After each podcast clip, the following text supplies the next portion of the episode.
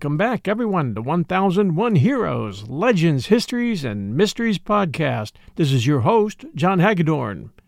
Today's show How Pancake Day, Mardi Gras, and Chocolate Easter Bunnies came to be. Pancake Day is coming up, and my taste buds are growling for a delicious plate of buttery flapjacks covered with maple syrup. The hows and whys of just why we celebrate this Pancake Day have kind of slipped out of my memory, however, and I figured there's no time like now to dig into the story, learn something, and do some sharing. And my looking into it has produced a lot of fun facts about this special day and the 47 days beyond. I also have some serious advice for men who have practicing Christian wives or girlfriends who might really enjoy a box of chocolate or chocolate covered strawberries on Valentine's Day. Don't do it. I'll explain why as we go forward. I have a short quiz at the end for you history geeks, and I'm hoping there will be a good deal of items shared here that you didn't already know. Like the fact that Pancake Day serves as a kind of pre-game show for the Christian calendar and has three other names Shrove Tuesday, Fat Tuesday, and Mardi Gras, which is French for Fat Tuesday, followed by Ash Wednesday, and the kickoff for 40 days of Lent. And I had a few other questions as well, like who decides when Easter Sunday will be? And when did bunnies get involved in Easter? And when did bunnies start laying eggs? And there are a lot of special days and times that Christians celebrate after Shrove Tuesday, which this year is coming up on February 13th and Ash Wednesday, which is also Valentine's Day this year, February 14th. Then there's Good Friday, Lent, and Easter season. So I'm going to cover them as well as my very basic understanding can. If you're not Christian, this might be a good primer for you if you want to better understand why your girlfriend might not be opening that box of chocolates on Valentine's Day this year. Every year we celebrate Shrove Tuesday, otherwise known as Pancake Day or Fat Tuesday, and this year's Shrove Tuesday, as I just said, falls on February 13th, which, as you hear this, isn't that far away, and which is marked on my calendar as Mardi Gras. February 14th is, of course, Valentine's Day, another story for another time. The exact date of Shrove Tuesday changes from year to year, but one thing stays the same it's always 47 days before Easter Sunday. And it's always on a Tuesday. Shrove Tuesday is a Christian festival, and it's celebrated in many countries across the globe. It falls on the Tuesday before the beginning of Lent, which is a period of six weeks leading up to Easter. During Lent, Christians give up luxuries to better remember when Jesus went into the desert for 40 days to fast and pray and many Christians try to honor that by fasting, praying, and giving to charity, which used to be called giving alms to the poor. This time that Jesus spent in the desert is known by Christians as the temptation of Christ, and it's a story worth sharing. If you're not Christian, this is one of those stories that are very important to the Christian faith, so it's important to learn if you want to understand their faith. One of the big items that they give up for Lent is candy. Yummy chocolates, you know? The kind that come in gift boxes that you only see once a year. The cruel twist this year is that Lent officially begins on February 14th this year. That's right, Valentine's Day. And some people will have to wait 40 long days before opening that heart shaped box. I'll get back to the temptation of Christ in a minute or two. Here are some examples of what Christians give up for Lent, and some terms like Daniel fast. Christians of various traditions, including Catholics and Methodists, have voluntarily undertaken the Daniel fast during the season of Lent, in which one abstains from meat, fish, egg, dairy products, chocolates, ice creams, sugar, sweets, wine, or any alcoholic beverages. Another term is called Lenten Supper, and these are offered at churches. After attending a worship service, often on Wednesday and Friday evenings, it's common for Christians of various denominations to conclude that day's Lenten fast together through a communal Lenten supper, which might be held in the church's parish hall. Lenten suppers ordinarily take place in the home setting during the 40 days of Lent, during which a family or individual concludes that day's fast after a mealtime prayer. Lenten suppers often consist of a vegetarian soup, bread, and water in order to maintain the season's focus on abstinence, sacrifice, and simplicity. Throughout Christendom, some adherents continue to mark the Lenten season with a traditional abstention from the consumption of meat, most notably among Lutherans, Roman Catholics, and Anglicans. The form of abstention may vary depending on what is customary. Some abstain from meat for 40 days. Some do so only on Fridays, or some only on Good Friday itself. Abstinence from alcohol during the season of Lent has traditionally been enjoined in remembrance of the sacred thirst of our Lord on the cross. Back to the temptation of Christ, which is important to understand if you want to know more about Christianity and its beliefs. Here's my explanation of the temptation of Christ, which can be lengthy, but I've tried to simplify it, not just for your sake, but for mine as well, because there are countless interpretations of the story. The temptation of Christ is told in the Gospels of Matthew, Mark, and Luke. After being baptized by John the Baptist, Jesus was tempted by the devil after forty days and nights of fasting in the Judean desert. All that time, Satan came to Jesus and tried to tempt him. Jesus refused each temptation. Satan departed, and Jesus returned to Galilee to begin his ministry. During this entire time of spiritual battle, Jesus was fasting. In Matthew and Luke, the devil tempts Jesus three times. The first time, he told Jesus to make bread out of stones to relieve his own hunger. In Matthew's account, Jesus replies, It is written, Man does not live on bread alone, but on every word that proceeds from the mouth of God. And that was a reference to Deuteronomy, chapter 8, verse 3. Only in Matthew's Gospel is this entire sentence written, but it's a good one. The second temptation the devil suggests that Jesus jump from a pinnacle, the one they're sitting on at the moment, and rely on angels to break his fall. The narratives of both Luke and Matthew have Satan quote Psalm 91, 11, and 12 to indicate that God has promised this assistance. Interesting side note here the pinnacle has been described by some, the tower in Jerusalem, from which James, the brother of Jesus, was said by Hegesippus to have been thrown by way of execution. Said the devil in Luke, citing Psalm 91, which many believe was written by Moses If thou be the Son of God, cast thyself down from hence, for it is written, He shall give his angels charge over thee, to keep thee, and in their hands they shall bear thee up, lest at any time thou dash thy foot against a stone.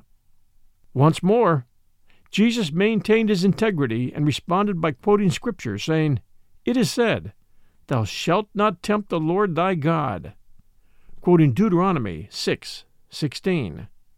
So, as I see it, Jesus tells the devil to his face that he is the Lord and God over the devil. And that caused the devil to play his whole card with the third temptation. The devil's fallback was to promise Jesus power over all kingdoms of the world. So he takes him to a place where he can look out over all the kingdoms of the world. Matthew identifies this place as a very high mountain where all the kingdoms of the world can be seen. The spot pointed out by tradition as the summit from which Satan offered to Jesus dominion over all earthly kingdoms is called the Quarantania, a limestone peak on the road from Jerusalem to Jericho. There Satan said, All these things I will give you, if you fall down and do an act of worship to me. And Jesus replied, Get away, Satan. It is written, You shall worship the Lord your God, and only him shall you serve. In the Lord's Prayer, the clause, Lead us not into temptation, is a humble and trusting petition for God's help to enable people to overcome temptation. In the Christian belief, Jesus overcame the temptation and conquered Satan. So Jesus spent 40 days in the desert, and today many Christians spend 40 days of Lent giving up something, and, depending on what that something is, it can be a challenge. It's supposed to be if you're going to get anything out of it. There are several holy days within the season of Lent, but we need to cover Shrove Tuesday first, which, although it has its religious observations, is really not a holy day. Rather, it's a day known for pigging out on your favorite food or vice and giving yourself a report card on what you need to fix before you enter Lent's grueling 40 days of abstinence. This year, Tuesday, February 13th, is Shrove Tuesday, also known as Pancake Day around the world. So if you don't know how to make a pancake, this is the day to wake up early and give it a try. Sadly, I have never been a big pancake maker, but doing this story has inspired me, and I've changed my way. The other day I picked up pancake mix and some nice big fresh blueberries and gave it a try, and man, what I've been missing all these years. So, what does the Shrove and Shrove Tuesday stand for? The word Shrove comes from the word shrive, which means absolve and this differs upon which church you belong to, but it basically stands for forgiveness of sins. On Shrove Tuesday, good Christians make a special point of self examination, seeing what wrongs they need to repent and what parts of life they need to ask God's help for in fixing. Many believe that we are all works in progress and could use a tune up. So you tell yourself, I've neglected my body, and for the next 40 days, I'm going to diet and exercise well. Or I've been way too critical of others, and I need to clean up my own act. So every day for 40 days, I'm going to look for the best in people and compliment them every chance I get. The list is endless, but it's about doing good and trying to be a better person. I think it's one of the strong points of Christianity.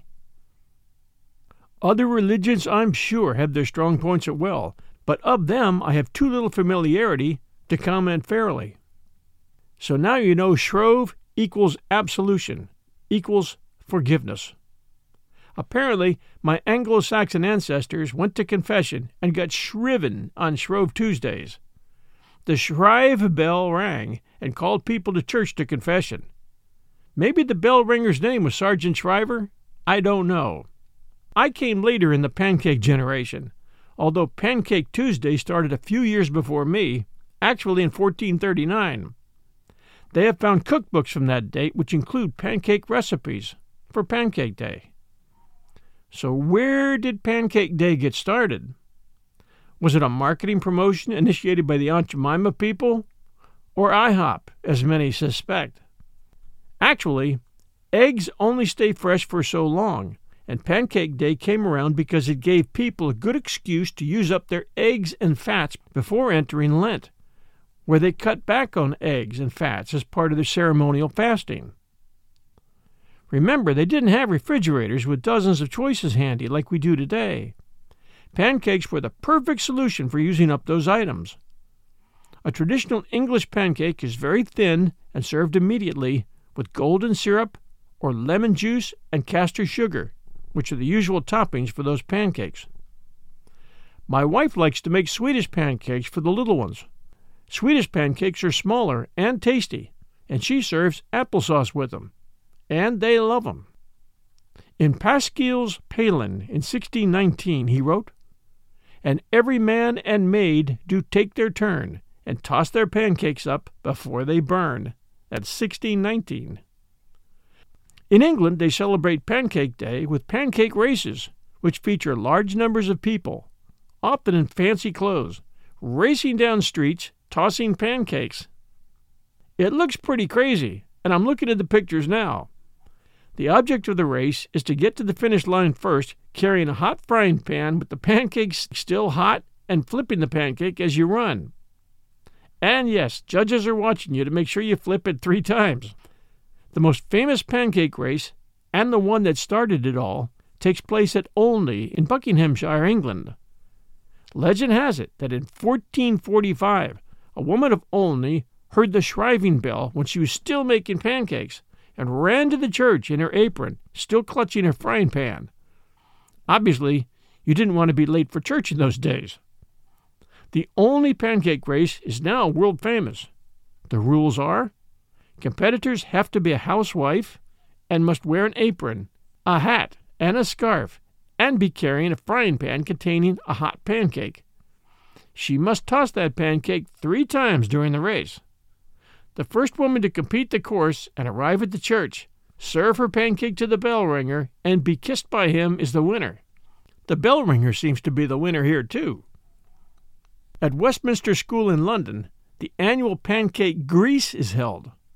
A verger from Westminster Abbey leads a procession of boys into the playground where the school cook tosses a huge pancake over a five meter high bar.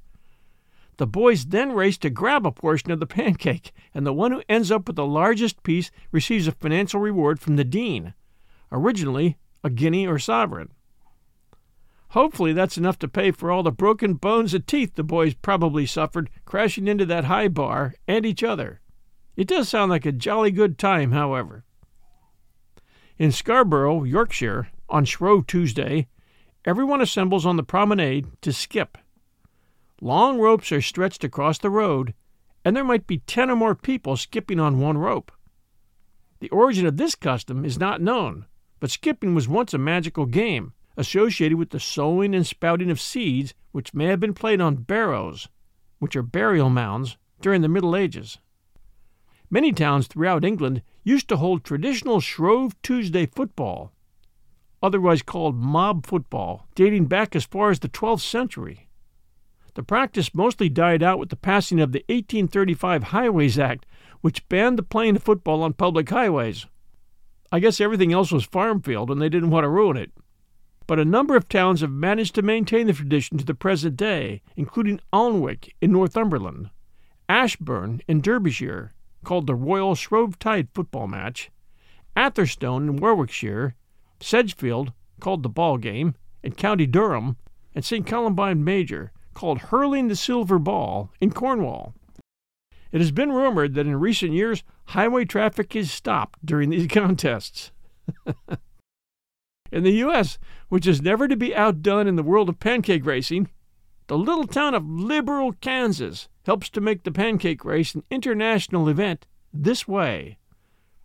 It all started in 1950 from a magazine picture of the Olney women racing each other to the church.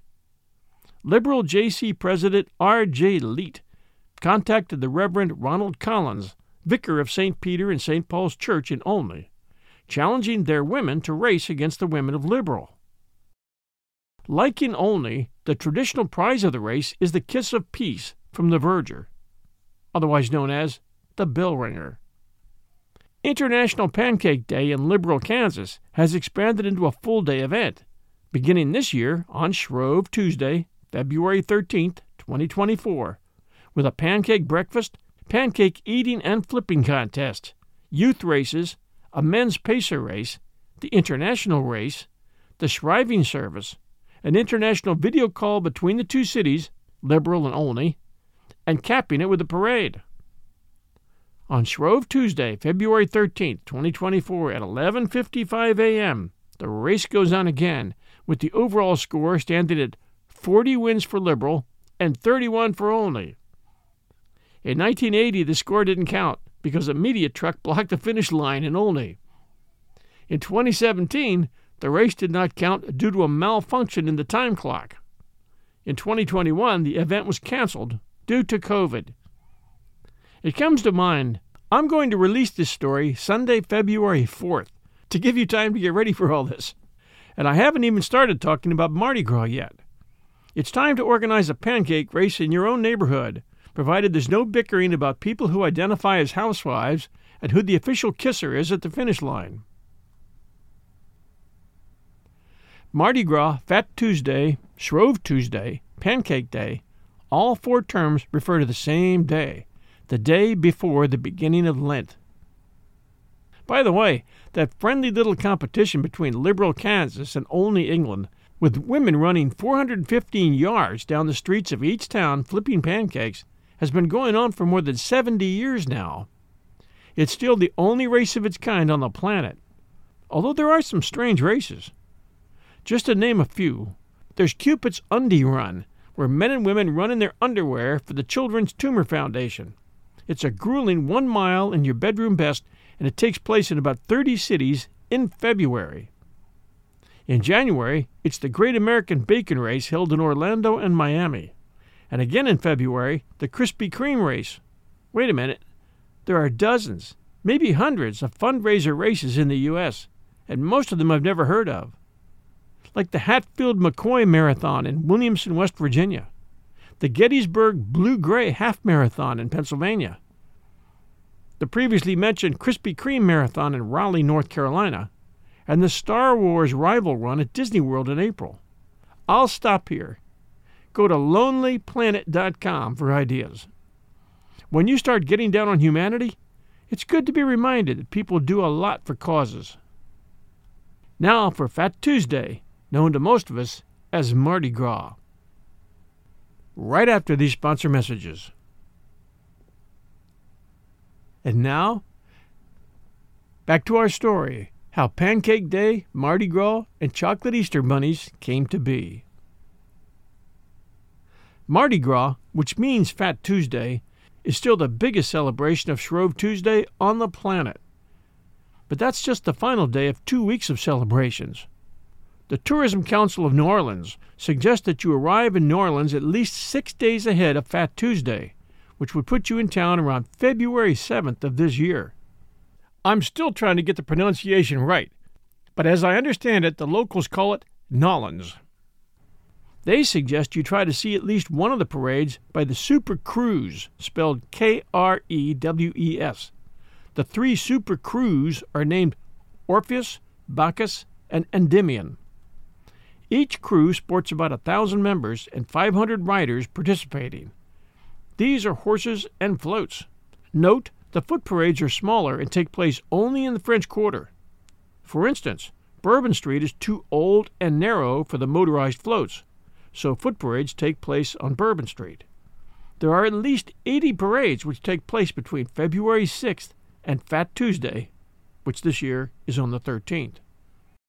Mardi Gras refers to the events of the carnival celebration beginning on or after the Christian feast of the Epiphany, Three Kings Day, and culminating on the day before Ash Wednesday, which we all know to be Shrove Tuesday. As you already know, Mardi Gras is French for Fat Tuesday, reflecting the practice of the last night of eating rich, fatty foods before the ritual Lenten sacrifices and fasting of the Lenten season. And Mardi Gras isn't just celebrated in New Orleans. And I'll give you some examples, starting with Mobile, Alabama, where Mardi Gras associated social events begin in November followed by Mystic Society balls New Year's Eve, followed by parades and balls in January and February, celebrated up to midnight before Ash Wednesday. That's a long party. Mardi Gras Carnival is an important celebration in Anglican and Catholic European nations. For instance, Belgium, there's a three day carnival of Binche near Mons. It's one of the best known in Belgium. It takes place around Shrove Tuesday just before Lent. Performers known as gillies wear elaborate costumes in the national colors of red, black, and yellow, and during the parade, they throw oranges at the crowd. Then there's the Czech Republic, where it's folk tradition to celebrate Mardi Gras, which is called Masopust, or Meat Fast. Prague is a great city to check out during Mardi Gras. In Germany, they have Fat Thursday, also called Greasy Thursday, as the remaining winter stores of lard and butter used to be consumed at that time before the fasting began. In Italy, Mardi Gras is called Martedì Grasso, Fat Tuesday. It's the main day of Carnival, along with the Thursday before, which is called Fat Thursday. The most famous carnivals in northern Italy are in Venice, Viareggio, and Ivrea, while in the southern part of Italy, the Sardinian Sartiglia, and they also employ the Battle of Oranges, where the parade marchers throw oranges at the public. For you Swedish listeners, the celebration is called Fettisdagen. I hope I'm not saying that wrong. Mardi Gras arrived here in North America as a French Catholic tradition with the Lemoyne brothers, Pierre Lemoyne de Iberville and Jean Baptiste Lemoyne de Bienville, in the late 17th century, when King Louis XIV sent the pair to defend France's claim on the territory of Louisiana, which included what are now the U.S. states of Alabama, Mississippi, Louisiana, and part of eastern Texas. And what a good purchase that turned out to be when Thomas Jefferson made the purchase, thereby doubling the size of the United States. That expedition, led by Iberville, entered the mouth of the Mississippi River on the evening of March 2, 1699. They didn't know then it was the river explored and claimed for France by Rene Robert Cavelier, otherwise known as La Salle, in 1683. The party proceeded upstream to a place on the east bank about 60 miles downriver from where Narlands is today and made camp. That was March 3, 1699. Mardi Gras. So, in honor of this holiday, Iberville named the spot Pont du Mardi Gras, French Mardi Gras Point, and called the nearby tributary Bayou Mardi Gras. The first mystic society, or crew, K R E W E, was formed in Mobile in 1711, and Mobile and Biloxi all became big parts of that early on. The first Mardi Gras parade held in Narlands was recorded to have taken place in 1833 with Bernard de Marigny, funding the first organized parade, tableau, and ball. So that's where the parades began. One more note Mardi Gras celebrations are part of the basis of the slogan Laissez le bon temps rouler. Let the good times roll. And I know you old timers know that one. Come on, baby, let the good times roll. Oh, I wish I could play it. If one of you would like to chip in for a Universal Music license, please do email me at 1001storiespodcast at gmail.com. Anyway, those are the basics of how Mardi Gras got started. And now comes the first day of Lent, which is called Ash Wednesday. Ash Wednesday is the first day of Lent in Western Christianity. It's a holy day of prayer and fasting and it marks the first day of Lent, the six weeks of penitence before Easter for Christians. Ash Wednesday is observed by Catholics, Lutherans, Moravians, Anglicans, and Methodists, as well as by some churches in the Reformed tradition, including Presbyterian churches. Ash Wednesday is traditionally observed with fasting and abstinence from meat.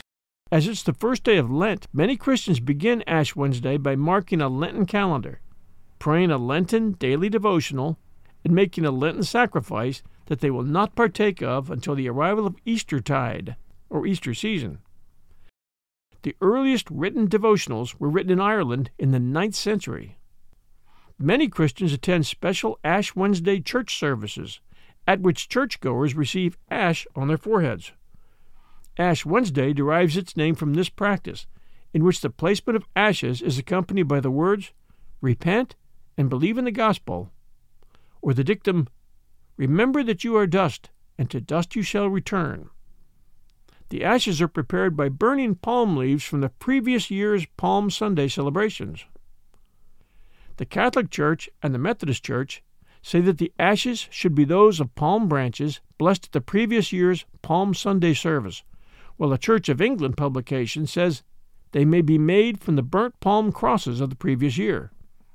These sources do not speak of adding anything to the ashes other than, for the Catholic liturgy, a sprinkling with holy water when blessing them. Where ashes are placed on the head by smudging the forehead with a sign of the cross, many Christians choose to keep the mark visible throughout the day. One thing you're likely to hear in church as Lent begins is this We begin this holy season by acknowledging our need for repentance and our need for the love and forgiveness shown to us in Jesus Christ. I invite you, therefore, in the name of Christ, to observe a holy Lent by self examination and penitence, by prayer and fasting, by practicing works of love, and by reading and reflecting on God's holy word. So, in review, Lent is a time of penitence that takes us up to Easter. Eastertide, also known as Easter time or the Easter season, or Paschal Tide, also known as Paschal time, or the Paschal season, is a festal season in the liturgical year of Christianity that focuses on celebrating the resurrection of Jesus Christ. Christians believe that Christ was crucified, his body was placed in a tomb, and he rose from the dead. Eastertide, which many of us call Easter season, begins on Easter Sunday, which initiates Easter week in Western Christianity and Bright Week in Eastern Christianity. There are several Eastertide customs across the Christian world, including flowering the cross, sunrise services, the wearing of Easter bonnets by women, exclaiming the Paschal greeting, which is to say, Christ is risen, answered by, He is risen indeed, and decorating Easter eggs, which are a symbol of the empty tomb. Additional Eastertide traditions include egg hunting, eating special Easter foods, and watching Easter parades. The Easter lily, a symbol of the resurrection in Christianity, traditionally decorates the chancel area of churches on this day and for the rest of Eastertide. Easter time is a period of 50 days, spanning from Easter Sunday to Pentecost Sunday. It's celebrated as a single joyful feast called the Great Lord's Day. Each Sunday of the season is treated as a Sunday of Easter. In some traditions, Easter Sunday is the first Sunday of Eastertide, and the following Sunday, Low Sunday, is the second Sunday of Eastertide, and so on. Each following Sunday after Easter Sunday has a special name and purpose. It's definitely a time of joy among Christians as they remember that Christ rose from the dead to show them the way and to instruct them that death holds no power over eternal life. Pentecost Sunday takes place on the seventh Sunday after Easter Sunday.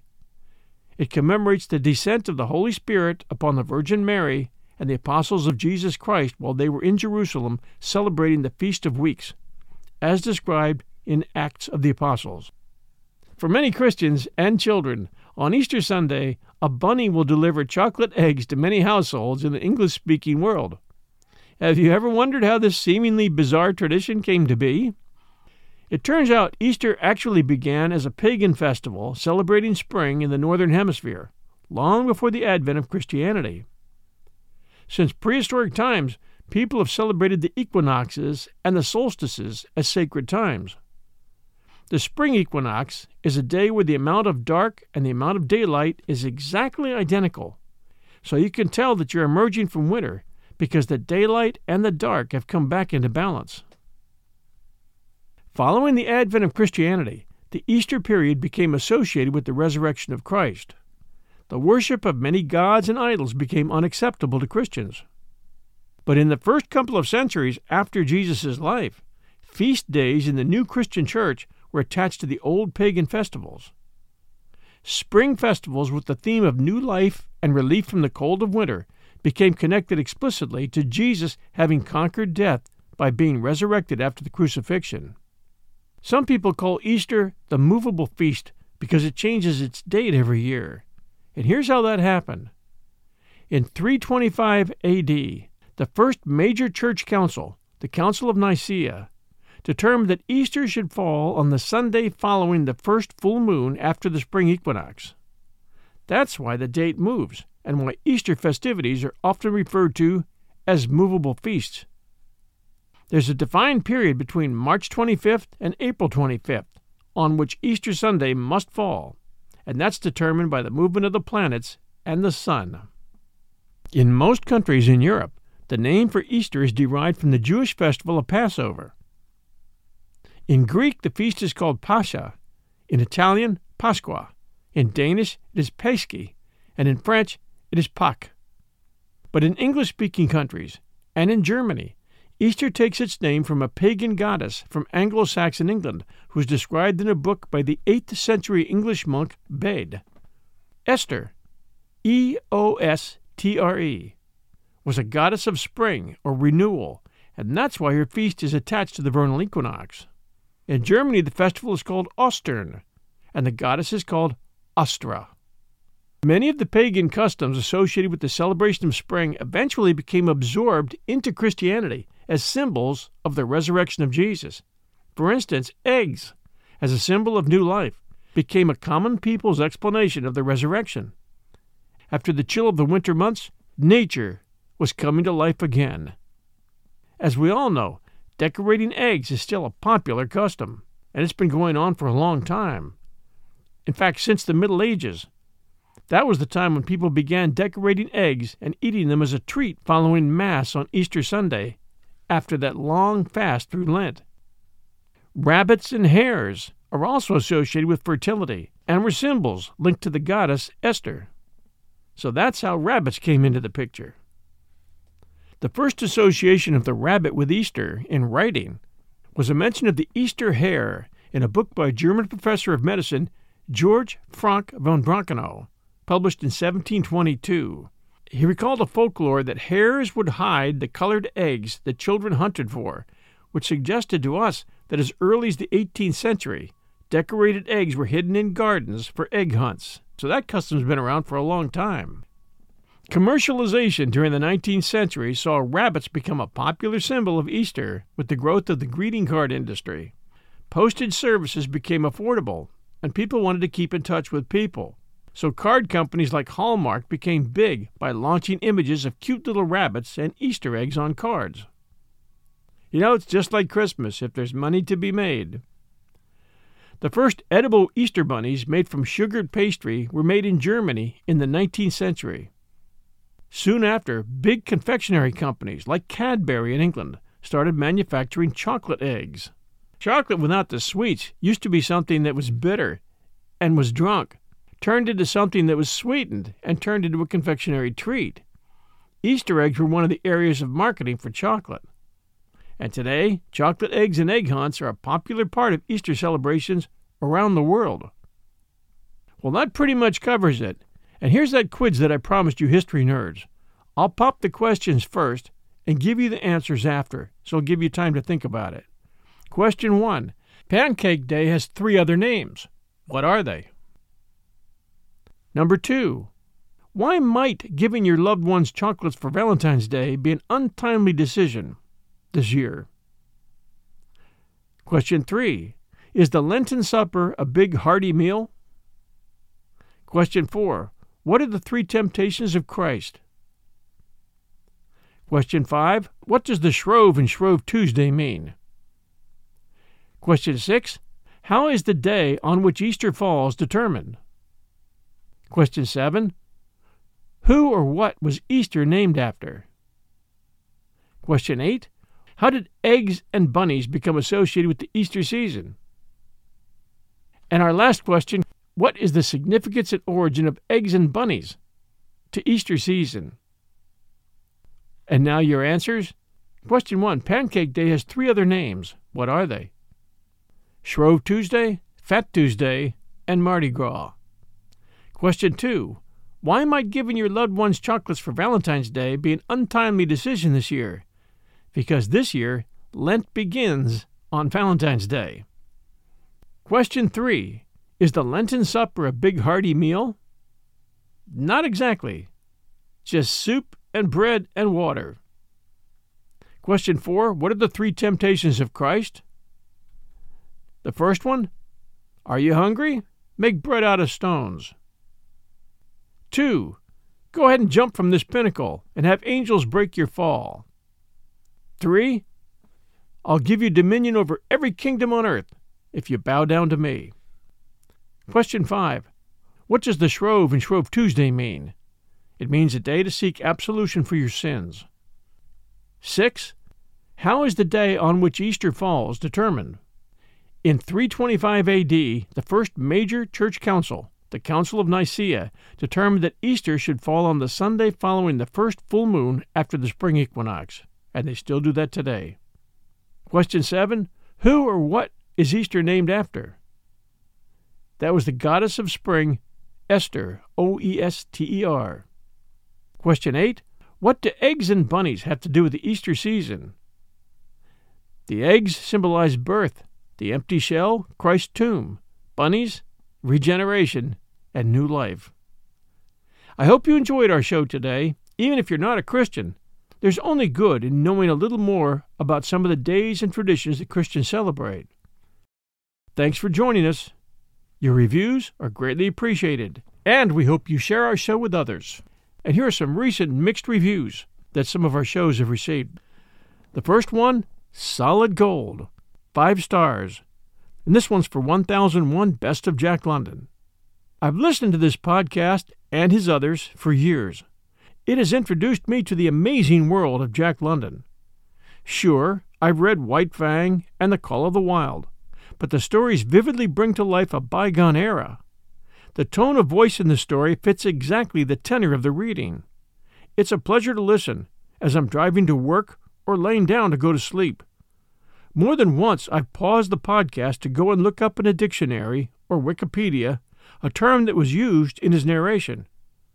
By the way, if you're an advertiser, thoughtfully consider purchasing some time on this podcast. It will be money well spent. That one from Steve Still, Apple Podcast US. Thank you, Steve. And thank you for the pitch to advertisers. Greatly appreciated. And this one, True Entertainment. This one is for 1001 Stories for the Road, where we just started an Agatha Christie mystery called The Mystery of the Blue Train. True Entertainment, 5 stars, 1001 Stories for the Road. Always enjoyable, great for relaxing. That one from 222 Like, Apple Podcast US. And this one, also for 1001 Stories for the Road. North London Listener, 5 stars.